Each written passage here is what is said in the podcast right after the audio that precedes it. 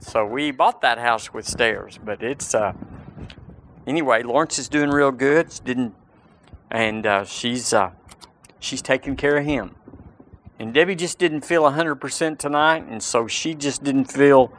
We just didn't feel like uh, bringing her because if she if she gets sideways in any way, there's nobody to haul her out or whatever to take care of her. So praise God.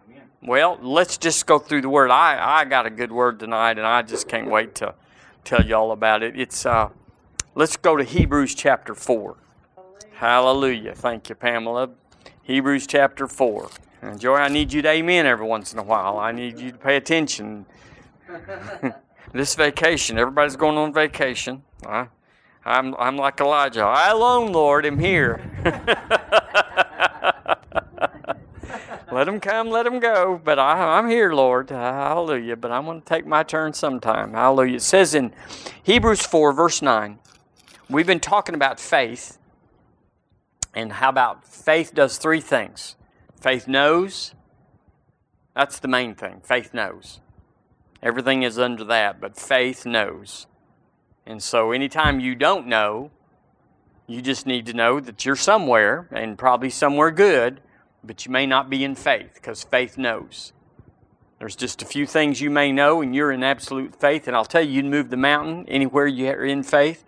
But uh, the test or the, the uh, tipping point for faith is do I know? Do I, would I, would, if, they, if they took a gun and said, you know, this is, you gotta, you gotta fess up or let it go. And you say, well, I know. So so out of that faith knows, we know that faith speaks. It's got a voice. It's got a it's it's definitely going to be talking. There's nobody that's in faith that's not talking about it, what they know. And then we've quite a bit studied about faith rests. Another test to see if you're in faith is are you resting? Or are you working on it all the time? I've worked on a lot of stuff that I thought I was in faith about, but then I look back and I said, you know, I was working on that all the time, trying to tweak it and get it in, and I really wasn't in faith about it. And then lastly, faith makes plans. Faith doesn't wait and says, "Well, you know, when that happens, then then we'll then we'll step out." Well, faith knows it's done. It's almost like God looking back. How only how God can look back and say, uh, or He can look forward and say, "This is going to happen." Well, we know it's going to happen, so we make plans. So it says in verse 9, There remaineth therefore a rest. So you got to look at the therefore and see what he's talking about, but we won't. There remaineth therefore a rest to the people of God. For he that is entered into his rest, he also hath ceased from his own works, as God did from his. So he's talking about creation there. He that is entered into his rest, he also has ceased from his own works. So it's done, it's settled. It's like the Lord Jesus. It is finished. He entered into a rest. There was nothing else to be done. There's that's one thing that we have a, a, a trouble with is, is uh, God, when are you going to heal me or when are you going to finance me? He's not going to do anything. He's finished and he's in rest. And then he says in verse 11, Let us labor therefore to enter into that rest or enter into that faith, lest any man fall after the same example of unbelief. So, uh, and we, we looked at James, and it says a double minded man. He's not in rest, he doesn't know, he's back and forth, and the Bible says he cannot receive anything from God.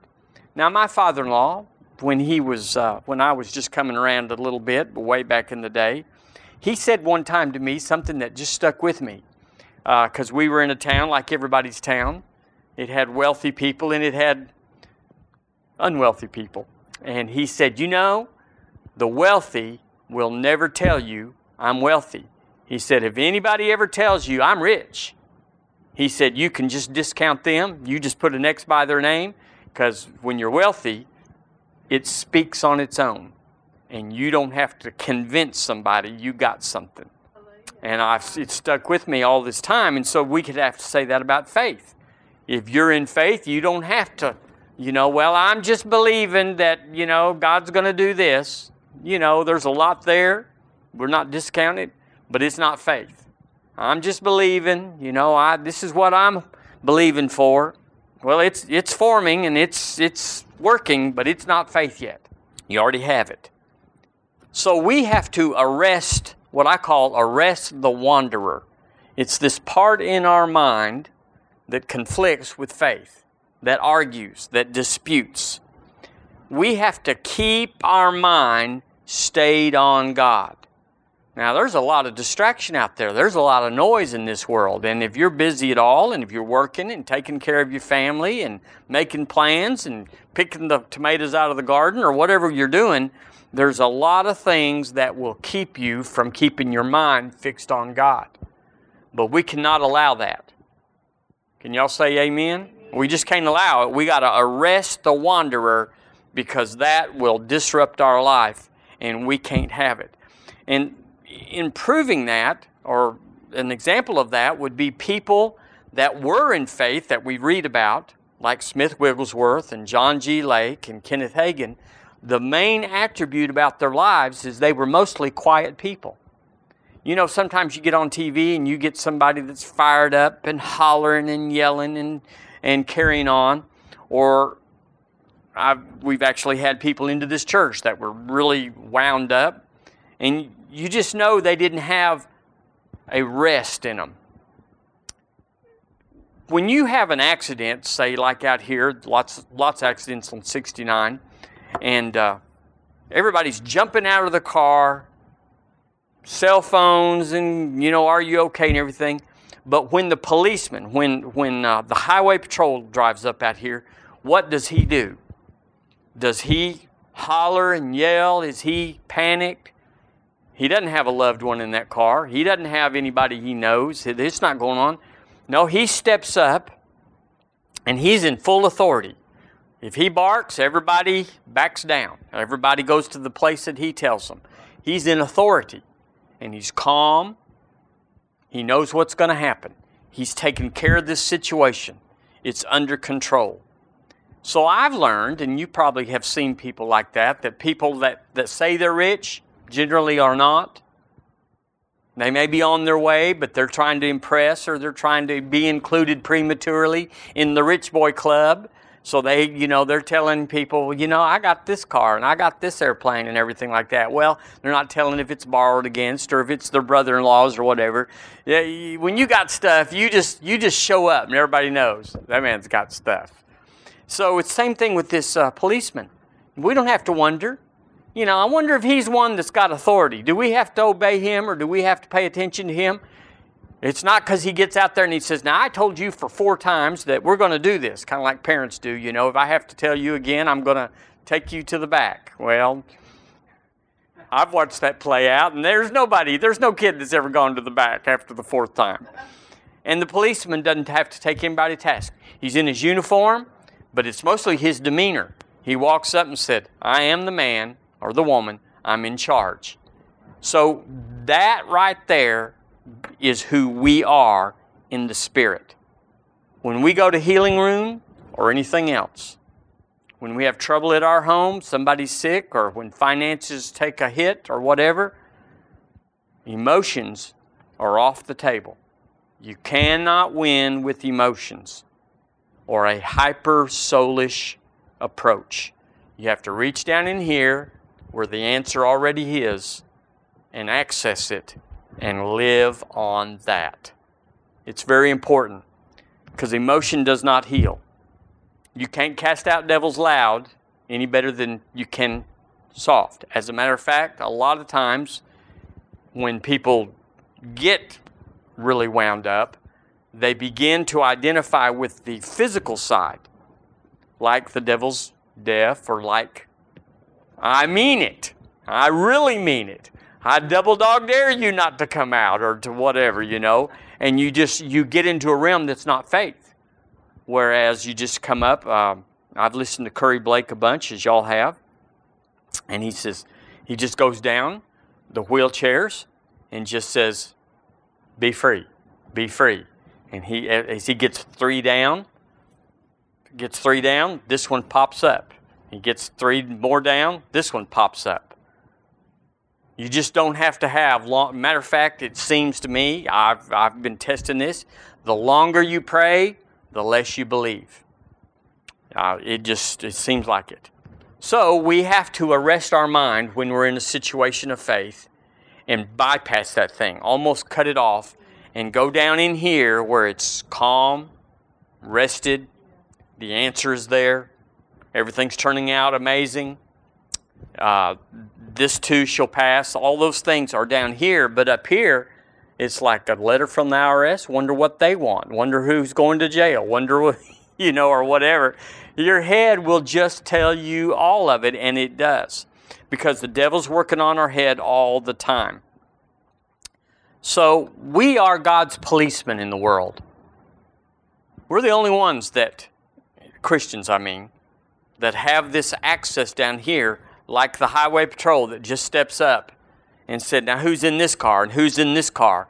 And, and says, You call the ambulance and just starts making sense of it. It isn't just training, it's an authority that is asserted and everything works out.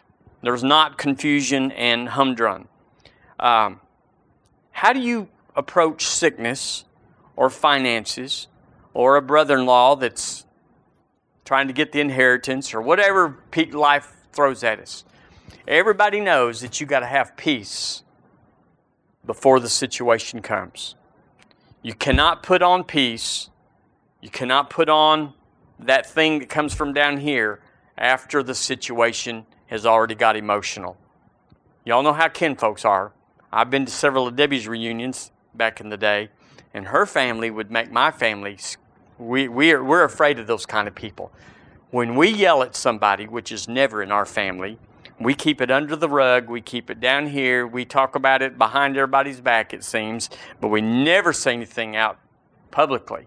It's it is everybody's just shocked if anybody was says, you know, I just don't I just don't believe that you're doing right. That's never happened. But in Debbie's family, they're hollering and yelling. And I used to go visit her folks before we were married. And listen, I was gathering up the trash when her aunts came in because I was going to the trash and staying outside. It took me two hours to deliver the trash because these people, it was hard on my little sensitive emotions because we did not tell people what we thought in my family. And they were saying, You are just full of. You are just full of bananas. You're just full of this, and you know, and what makes you think you can say that? And and I'm just like, I've never heard or been around that. This it was more. So we're talking about faith that rests.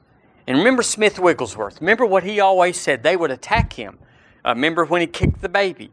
Uh, remember when there was a man on a stretcher, uh, the story about the stretcher. And uh, the, the man looked dead. He was all, he was comatose. He was, he was, nothing there was alive. And Smith came up to him, because this is what Smith does, did, and he would, he punched him in the stomach. And the man he was an elderly man, and he just erupted, and then he went lifeless.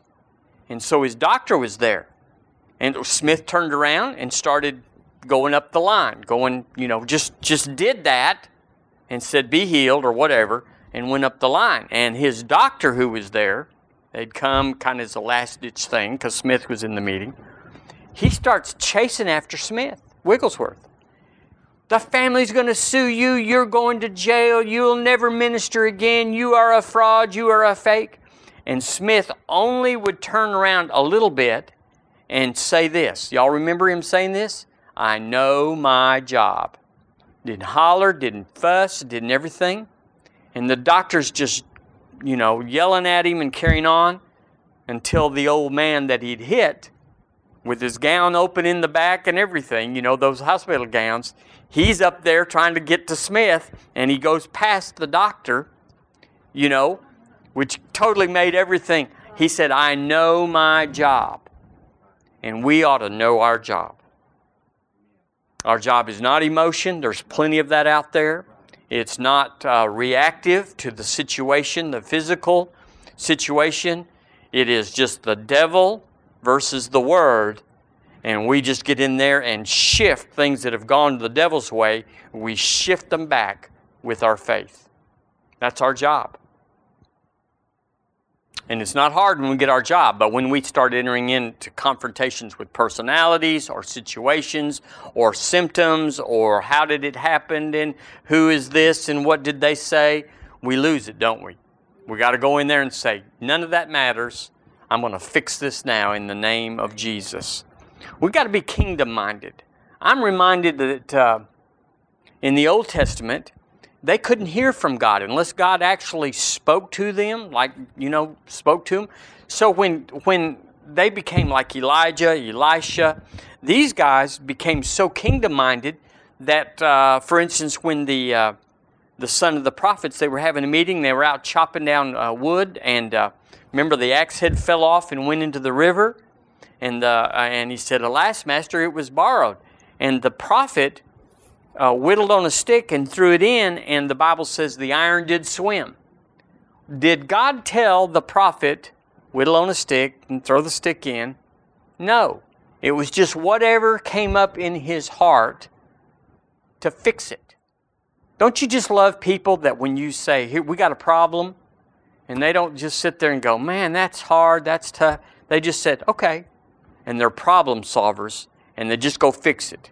And they don't come back in 30 minutes and says well it's hard and you know i don't have enough tools and i'm tired and it's hot. They just go fix it. That's how the kingdom is.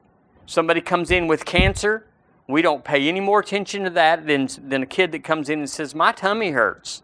We just go fix it and we don't analyze this is hard and it's is it terminal is it what does the doctor say what does where is it at we don't analyze all that. We just go in there and take the power and life of God, minister it, and fix it. Now, that's what happens when we are resting in the Word and resting in faith. 1 Corinthians, you slip into 1 Corinthians chapter 1. You know, this is gonna this this may shock y'all. It's uh, I'm learning it. I'm uh, I'm digesting it myself, but really, um, people think they have cancer, but actually, truly, from what the Lord Jesus did and what Paul taught, people just have a life deficiency. Because you know, we, we, we marvel at John G. Lake, who held the bloody froth that was teeming with uh, the Black Plague or bubonic, whatever it was, bad stuff, killing people, and it died in his hands. And, and he said, It's the life of God in me. The other day, David Hogan, Debbie was listening to him, and said that he listens. He listens or reads 50 chapters out of the Bible every day. He just infuses himself with life. And I'm endeavoring to not maybe know more doctrine, but just to get more life in pray in the Holy Ghost, and get more word in. And so, people that have cancer, it's not like I know we do this, and I don't know we're gonna we may change it, but actually it's just an absence of life. And and so, do we need a cure for cancer? No, we need to know how to transmit life. If we knew how to transmit life, wouldn't take a lot of words because words are kind of rationales they're kind of a reasoning side. We just release the life of God. If you knew how to release the life of God in somebody that didn't even believe, maybe someone that, that believed not, they weren't even neutral, they're like, no, where you could do that, then the life in you would take the form of whatever they needed. If they had TB, it wouldn't be, well, you know, I'm going to pray for a cure for TB, we just would release life, and the life would take care of the TB or the uh, cerebral palsy or whatever's there. It would just take care of it. You wouldn't have to go into a big, big dissertation about what is it, how long has it been there, what does the doctor say, has it moved to other organs, is it, you know, what can you do with it? You just say life and transmit that life. Now, wouldn't that make ministering easy? but you'd have to tank up all the time. Behind the scenes, you'd have to just tank up. Life in, life in. The word, the word, the word. You'd have to listen. You know, Rambo's coming on. Oh, I want to watch Rambo. No, we're going to watch David Hogan or Curry Blake or Andrew Wommack. We're going to put life in. We're going to listen to the Word. We're going to go through John, Matthew, Mark, Luke, and John. Then we're going to go through these. We're just going to put it in and fill up. Like, you know, when the commode, when you work on commodes, you work on that float and you watch the tank fill up. It's a crude thing, but I mean, it's, it's amazing. And when the float gets to the top, it shuts off the water. It's full. I think our floats are on the bottom sometimes. I mean, in the body. I'm not talking about us. I'm just talking about in the bodies. But here in 1 Corinthians chapter 1, verse 24, look what it says. It says, But unto them which are called, both Jews and Greeks, Christ, the power of God and the wisdom of God. I want to look there where it says the power of God. So if you've got Christ, you've got the power of God. So, like we talked about Sunday, we need to ramp up or build up our faith. We got the measure of faith, we got to ramp it up by exercising it, and faith cometh by hearing, and hearing, and hearing about the power of God. Jesus is the power of God. So, it really doesn't matter what methods we use well, I'm going to lay hands on them, or I'm, we're going to take communion, or we're going to anoint them with oil, or we're going to send a prayer cloth. You got to have some power in those hands. There's got to be power in that communion.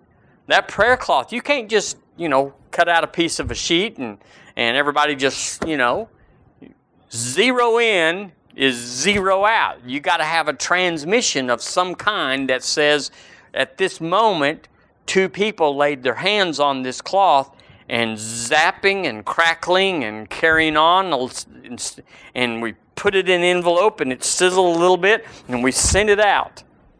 And when they got it and put it on their body they were transformed. Now that would be like well why is that? That'd be power power i'm, I'm wanting this power i'm wanting to be more of him and less of me, less of the emotions, less of the, the whatever. So to do that, we've got to get in faith, and, and faith rests. Faith has a confidence about, for instance, just instance, cancer. It's one of the meanest words in the whole language, the English language. It's just the sky. I read stats from it Sunday, just incidentally to show how that spirit of fear, how it can be piqued and and and uh, and lifted up by just going over how this many people will die from cancer this year in Alabama, this, that, and the other. But on the other hand, when you have a confidence, cancer will bow to Jesus. And the power of Christ in me is Jesus. As he is, so am I in the world. I will, I will minister to you that life, and cancer will be swept out of the way. We'll just, we'll just go in there and sweep Jesus through your life, whoever's sick, and whatever's in there. Could be other things that are in there. Well, gosh, I had acne and I had I had a skin thing under my, you know, and I had this, that, and the other, and it was just all taken out. It wouldn't be just a grocery list that we checked off. It'd be the life going in and changing people. Now, if you don't, if we can't get around that, we're just going to be singing, bringing in the sheaves, and having nice sermons, and and going to the house. This is who I believe that we are, and uh, and what we got to do. Uh, one thing we have to do, and this, I wish there was 300 tonight because we, we are always calling for 300. I'm, we, we show up ready for 300. And so uh, I believe if you show up for 300 from our side, 300's coming. I am, I am sure of it as I can be. I am, I am not even flinching on that. Uh, 1 Kings chapter 18. I want to show y'all something in the Old Testament. And, and boy, when we go to Kings, we're, we're going way back. 1 Kings 18. So, all ministry, all ministry, everything, even to get people born again, depends on this one axiom that God is faithful. We're always working, whether we do it deliberately or subtly, we are working from the Word to, to put in us a foundation that God is faithful. That if He said it, He will back it up. The fear of Him not backing it up and embarrassing us and bringing us to shame is so profuse and so big in our minds. It is a weapon, it's a wedge between us and the power of God. Believing that we'll get out there with somebody and tell them God said and God will, and I'm going to lay hands on you and it will happen. And being left to hang is just debilitating to almost all Christians. And there's lots of Christians that have worldwide ministries that went lots of times. I read about one the other day that he said he laid hands on 700 people and nothing happened. But on 701, every one of them's happened since then. So it wasn't God, it wasn't the need, it was in Him.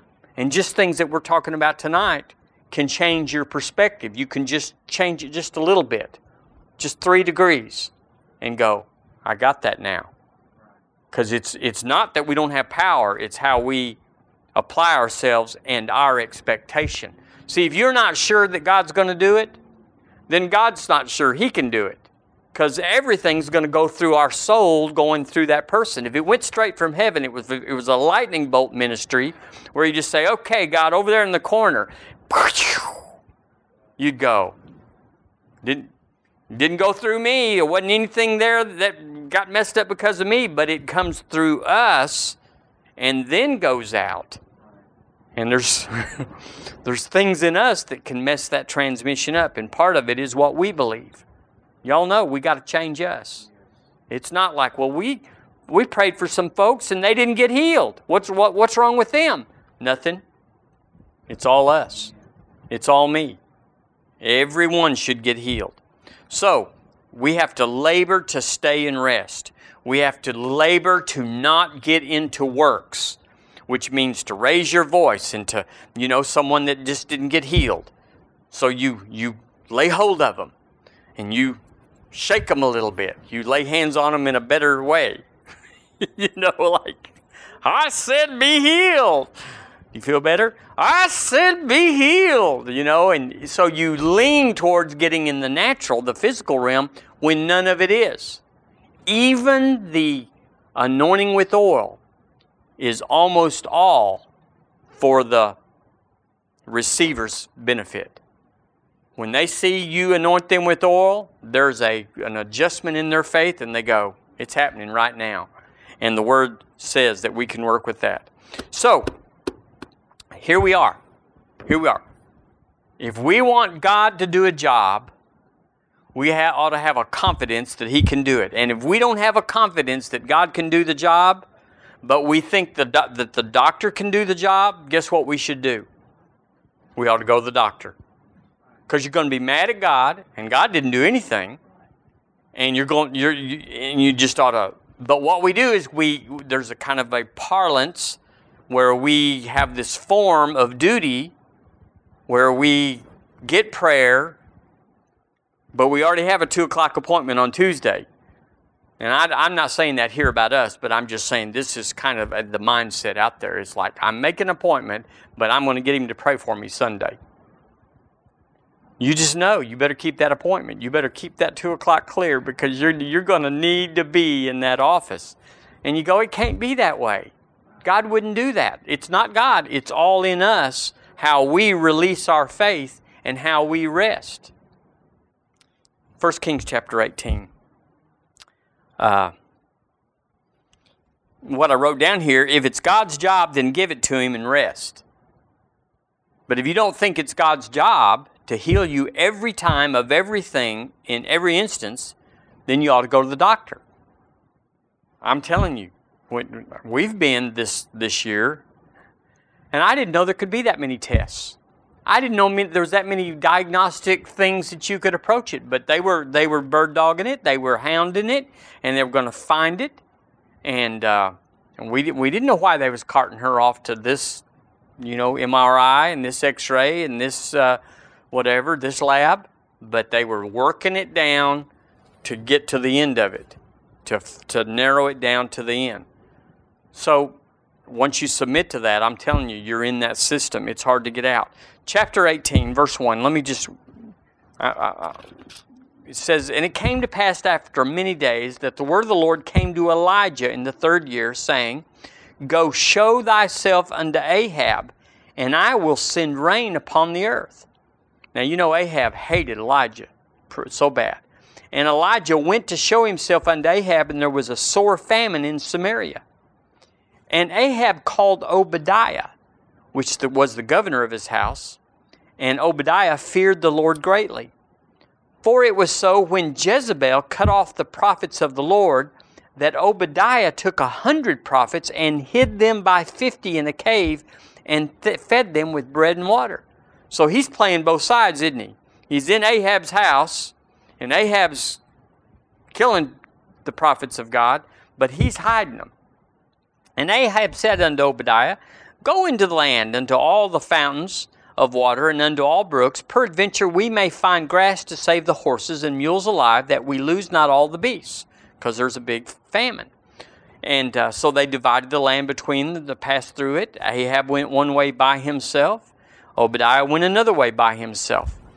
And as Obadiah was in the new was in the way, behold, Elijah met him, and he knew him, and fell on his face and said, Art thou my Lord Elijah?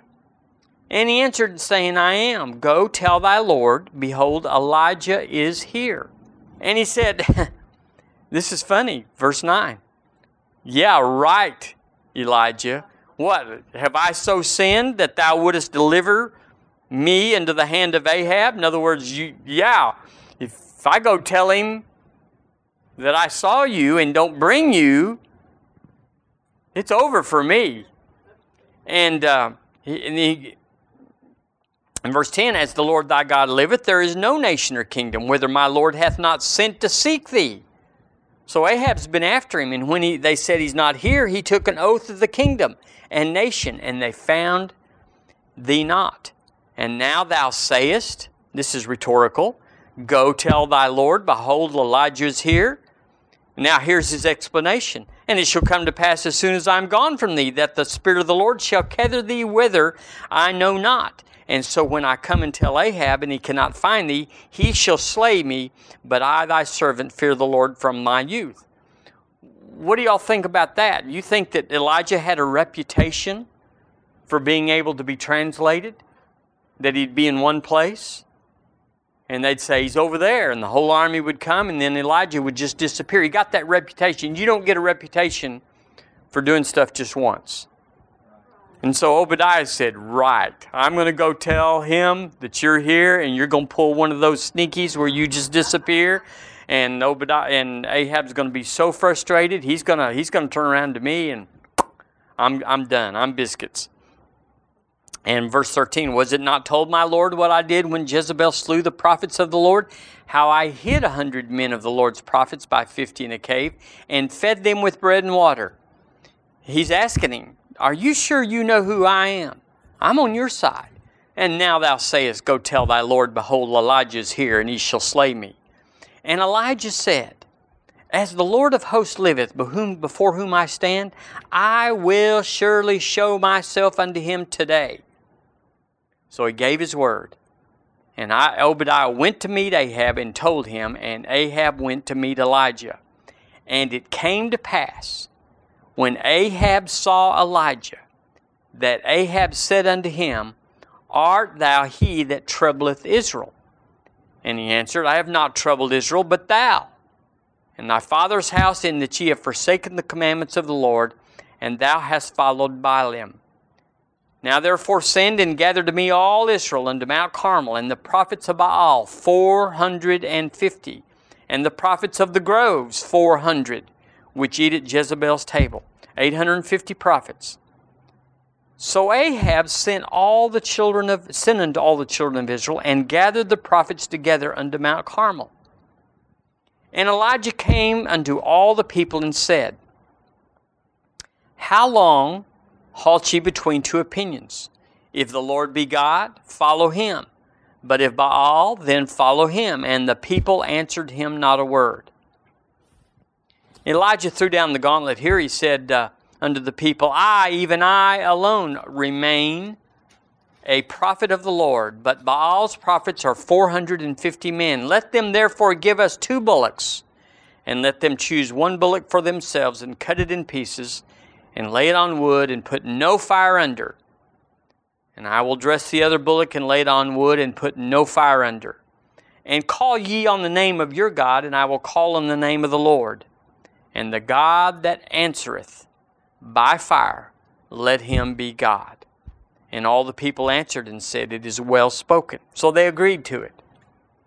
Notice here that Elijah, who has been the fugitive under the king Ahab, a great king, had all power, all authority. Elijah steps up to Ahab and says, This is how we're going to do it. Now he's a fugitive. Right there, Ahab could have taken him out, you know, in a natural sense. But Elijah steps up with that calm authority, like the policeman, and said, Here's how we're going to do it. Ahab, not being in faith, not knowing any direction, said, Whatever you say, that's what we'll do. The king said to the fugitive, We'll do it your way. Now, this is a picture of the devil and his host, and a picture of you and I and the power of God in us. We may be fugitives, we may be the, uh, the, the outside boy, but all authority is in us. And we can set the agenda for everything. And he said, uh, verse 25 Elijah said unto the prophets of Baal, Choose you one bullock for yourselves, dress it, ye are many, and call on the name of your gods, but put no fire under. And they took the bullock which was given them, and they dressed it and called on the name of Baal from morning until noon, saying, O Baal, hear us. But there was no voice. Now listen to the emotion, nor any that answered. And they leaped upon the altar which was made. And it came to pass at noon that Elijah mocked them and said, Cry aloud, for he is a God. Either he is talking or he's pursuing. That word pursuing there is a euphemism for going to the bathroom. He's, the, the word actually means he's on, he said, he, he's, he's busy, he's on the toilet, or he's in a journey, or peradventure he sleepeth and must be wakened. And they cried out and cut themselves after their manner with knives and lances till the blood gushed out upon them. Now, the point of this whole long passage is this is the picture of the church right now. Is that uh, not knowing, not having a confidence in the limits and the desires of God Himself to heal, to produce miracles, to come through in the clutch, to, to make up when we're like at the end of it, but we don't flinch. But the regular church, it's like, okay, we prayed and we put it on our little prayer board, but nothing happened. So we're going to come back and do it a different way. we're going to get the prayer chain out. And we're going to, uh, what, what else do people do? I don't want to mock Christians, but I'm, I don't mind mocking sacred cows that, that are just like, that's what we do. That's what, there's no basis for it, but it's what we do. The church just gets frantic. Well, and I've talked to many people that says, yes, I've got a need. Got had a phone call on the answer machine this morning at the church, and somebody that I think I know who it is called and just said, y'all pray. They don't even live in Tuscaloosa. Y'all, they've been here years ago. Y'all pray. Uh, it's 3:27 in the morning is when they called. I did not answer, but it was on the machine, and they said, y'all pray for our marriage, and we need work we're not working, and our family, there's eight grandkids, and, uh, and I need y'all to pray. I, I know this woman. I'm telling you. She's, she's been around a long time. She's been here. And it's like, really? This is how you're going to get answers? Is just leave it on answer machine of a church that you barely know? It's just indicative of how the church jumps up on the altar and cuts themselves or anything else they think. They, they'll, they'll fast. Y'all know people that fast to try to get God to change something. They're, they're not interested in changing themselves. They're, they're move, trying to move God. Um, a number of things, just like this. But look at the man of God. Verse 27, uh, tw- excuse me, uh, 29. And it came to pass when midday was past. So all morning long, they prophesied until the time of the offering, the evening sacrifice, and there was either neither voice nor any answer, nor any that regarded. And Elijah said unto all the people, Come near unto me. And all the people came near to him, and he repaired the altar of the Lord that was broken down. Elijah took twelve stones, according to the number of the tribes, and with the stones he built an altar in the name of the Lord, and he made a trench around the altar as great as would contain two measures of seeds. And he put the wood in order, cut the bullock in pieces, and laid him on the wood, and said, Fill four barrels with water, pour it on the burnt sacrifice and on the wood. Then he said, Do it again, do it a third time, and they did it the third time. In verse 35, the water ran around the altar and filled the trench also with water. Now, y'all, our main, we're, we're talking about getting miracles into our life. We're talking about getting to a place where we have a confidence that what God said is what He will do, and He will do it for me. It's not enough to say God can do it for Oral Roberts, for Billy Graham, for Kenneth Hagin, but would He do it for me? We, we got to stand there and say, I'm blood bought, I'm born again, I'm a child of God. Check, check, check. Consider it done. Did the sun come up this morning? Well, of course it did. Then He will do it for me. We got to have, we got to, we got to jump that chasm where we cannot be disqualified. We might, we might not, we may have other issues, personal issues, but it wouldn't be because God said, I'm looking at you and it's not that grand. I'm going to pass on. Because if I do something good for you, you're going to think you're okay. And I know you're not okay. And I don't want to validate that. Isn't that what people think? That God, God doesn't want to validate where I am. He's going to wait till I'm perfect. Then He's going to give me the gold star. But I'm not perfect today, so I'm not even asking. The only thing people will do is they'll say, God, I know I hadn't been much, and I know I hadn't been doing right, but I promised to do better. But could you give me just a little help? So they'll ask a little based on a little. And what it does is it, it uh, degrades the blood of Jesus. The blood is what it took to buy us. That's all required.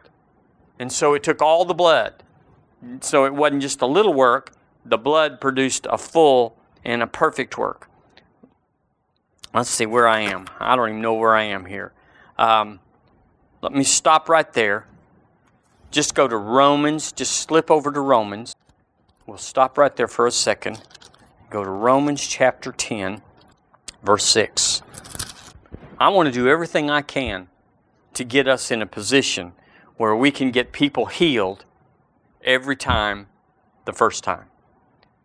We're not haughty, we're not boastful, we're not proud, like, look what we can do, you know, we're, we're something special, we're better than any other church or better than any other people.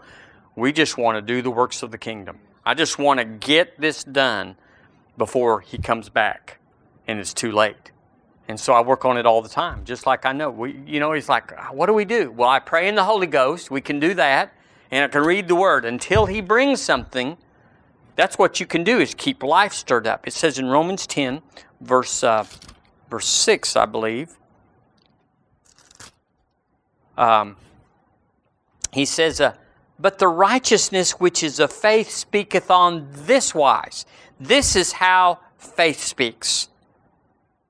Say not, say not in thine heart, Who shall ascend into heaven? That is to bring Christ down from above.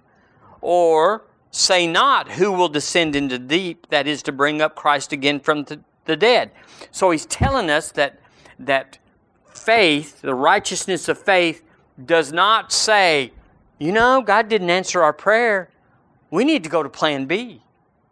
We, could, we, could we pray somebody down out of heaven? Could we pray Elijah down out of heaven? And that might help us. Or could we pray somebody up from the deep? In other words, God didn't answer. We better do something else. There's no rest in that. How many times have all of us, all of us, got to the place where an unanswered prayer, seemingly, seemingly, because we factor in time, that we said, Well, Wonder who I need to forgive. Well, I wonder where I missed it. Oh, I missed it. Y'all, I remember I missed it. I did repent of that and I did tell the Lord, I know I missed it, but but maybe that's still out there. How many times do we do this very thing in Romans that says, say not? Faith says not. What else can we do? And we leave our station of rest that says, The blood of Jesus has cleansed me from all unrighteousness. I'm the righteousness of God in Him. I have prayed in faith. I know that I know, and it's settled, it's done, and I'm resting. And we'll sit down. Who is that Christian that you know? That is us. We are moving towards that where we say, I'm confident. I got it. I did mess up, but I repented of it. So I'm as clean as if I never sinned. It goes on there in verse uh, 8. It says, But what saith it? Here's what faith is going to say The word is nigh thee, even in thy mouth and in thy heart. That is the word of faith which we preach. And then it goes on to verse 9 that if thou shalt confess with thy mouth the Lord Jesus, and shalt believe in thine heart that God has raised him from the dead, thou shalt be saved.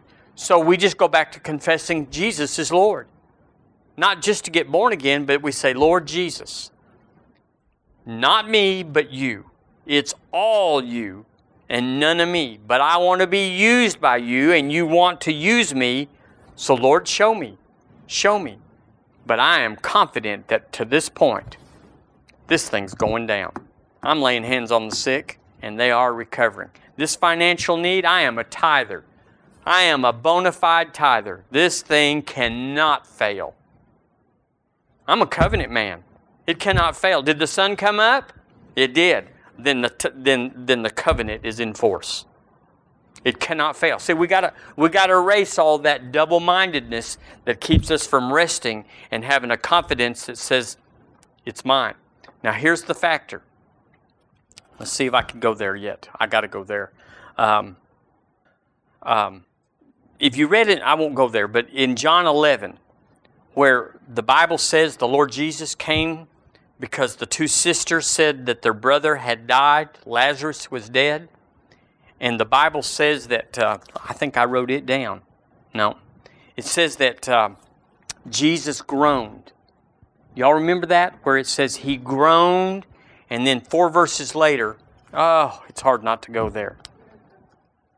Let me just uh, pull that out, John 11, just the groaning part. Uh, they said, If you'd have been here, our brother would have lived. Um, verse 32.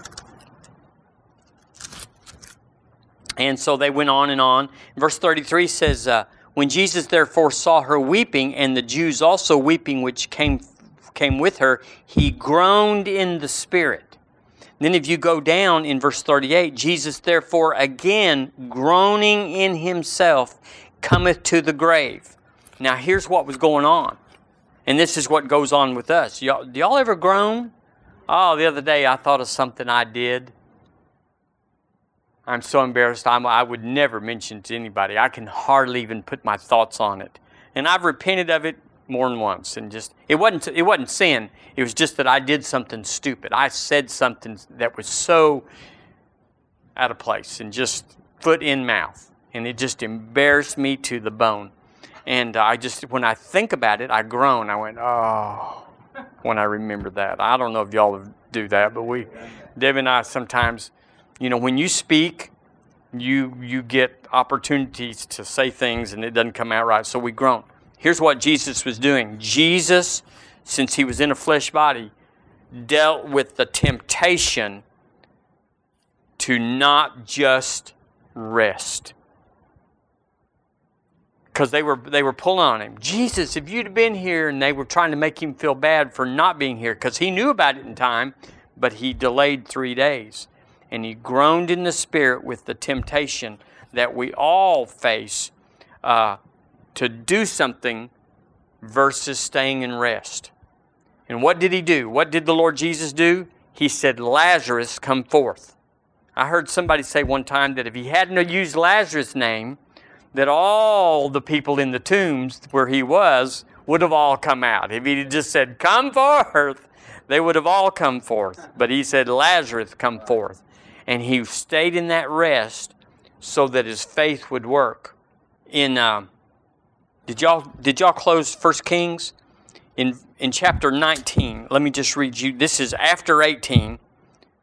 Now y'all know the story. This the, how this went down. That uh, that they they they killed all the prophets of Baal. But in chapter 19, where where Elijah has spurned Ahab, whooped his whole kingdom, and Jezebel hears about it.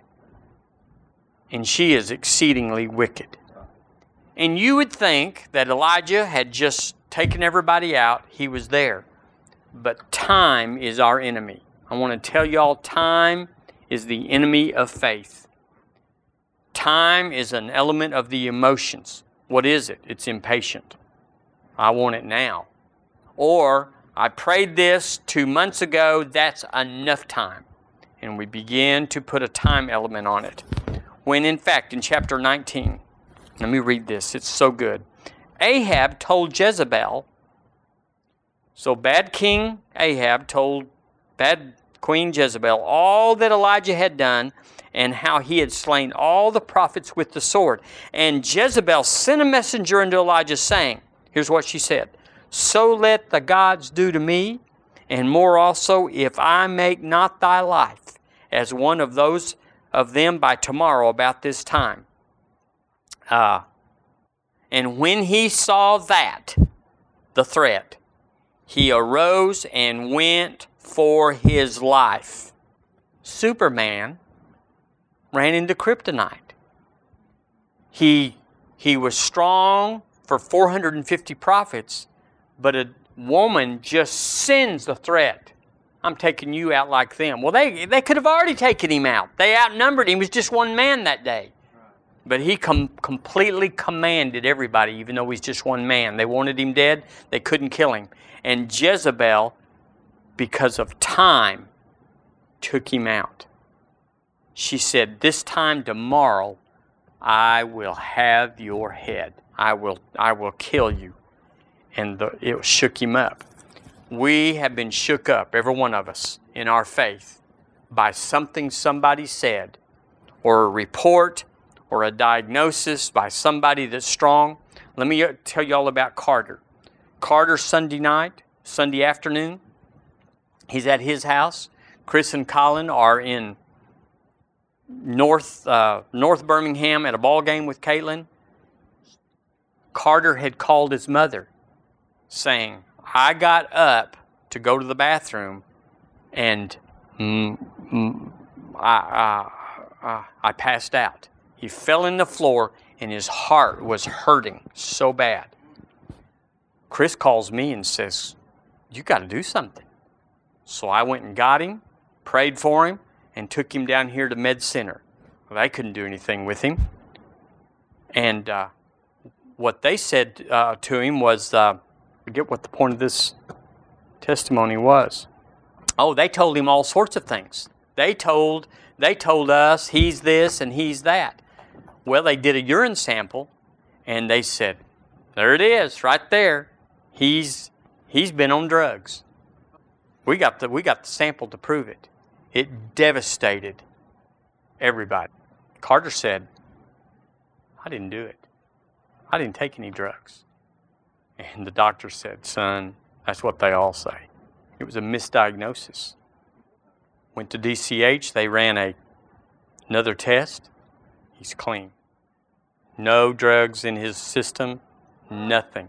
But it broke his heart that everybody believed the doctors instead of him.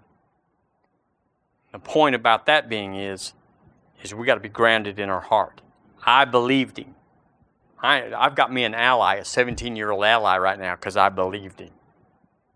And so we got we are going to stand and fall based on what we believe. I've kept y'all too long, but I we are on a journey, and the journey is not to be famous. The journey is not to have uh, a credibility. Our journey is to get full of the life of God, however it is. We're going to have strong messages in church. We're going to have, uh, uh, we're going to tackle things that seem insurmountable. People are going to come in and say, I've got this and I've got that, and we're not going to flinch. We're not going to flinch. We're going to say, we can do that. We can do that. In Him, we can do that. And the Lord is going to back us. And it's going to be the thrill of your life. Now, let me tell you, I know and you know lots of Christians that go to have gone to church all their life and done all the right things. They've given and served and attended, and their lives are no more fulfilled, much more than the, than the, than the person that got saved at the last minute. I want a life where there's the supernatural and the glory of God on earth as it is in heaven. I believe it's our destiny, and I believe that we can. Uh, we're just we're just stepping every time. We're just stepping right up to that, and we're stepping over into that. It's it's happening, and I just so appreciate y'all making it happen. Amen. So, uh, well, Joey's got an envelope, so and I've got one, so I'm gonna we're gonna give tonight. Praise God. So we're just to stay on the Word. We're to stay on the Word, the supernatural, the, the life of God. Thank you, Lord. Thank you, Lord. Lord, we thank you for your grace on our lives tonight. What a marvelous thing to be in covenant with you. And there is no fear in our lives. We banish fear and doubt. And we, we, we flee, we move away from unbelief and everything that causes it. Lord, I thank you for a blessed life. And as you open the door to the kingdom to us, Lord, we will walk in as victors and more than conquerors. We release our seed tonight with the confidence that you will never leave us or forsake us and that you do supply all of our need. We will never be as those that have lack or need or shortage. You've never seen the righteous forsaken nor their seed begging for bread. I thank you for a steady, a sure supply, even in times of lack and famine all around us. Lord, Goshen will shine bright. And we give you praise tonight for the privilege of the blood of Jesus being in our lives. In Jesus' name, amen. Amen. Thank you, Joey. Are you okay, Pam? Okay, I was going to pray for you if you're not okay. Okay, well let's just let's just put some life on you in Jesus' name. In Jesus' name. We lose life, life, life for this situation, this problem, this challenge, Lord, this this assault against the child of God, the woman of God. And we say, Go in Jesus' name. And we loose, we loose the ability, the Zoe life of God into her head, into her body. And we call her to be amended, call her to be made whole, healed, this situation, if it's electrical, we tell you chemically to settle down, tell you to come into order in Jesus' name and stop it.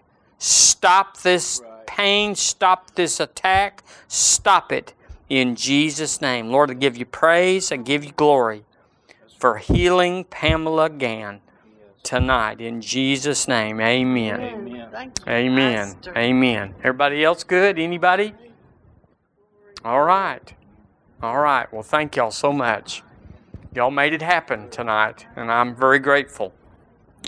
And I say, Barry Melissa, come home. Lawrence and Kathleen, come home.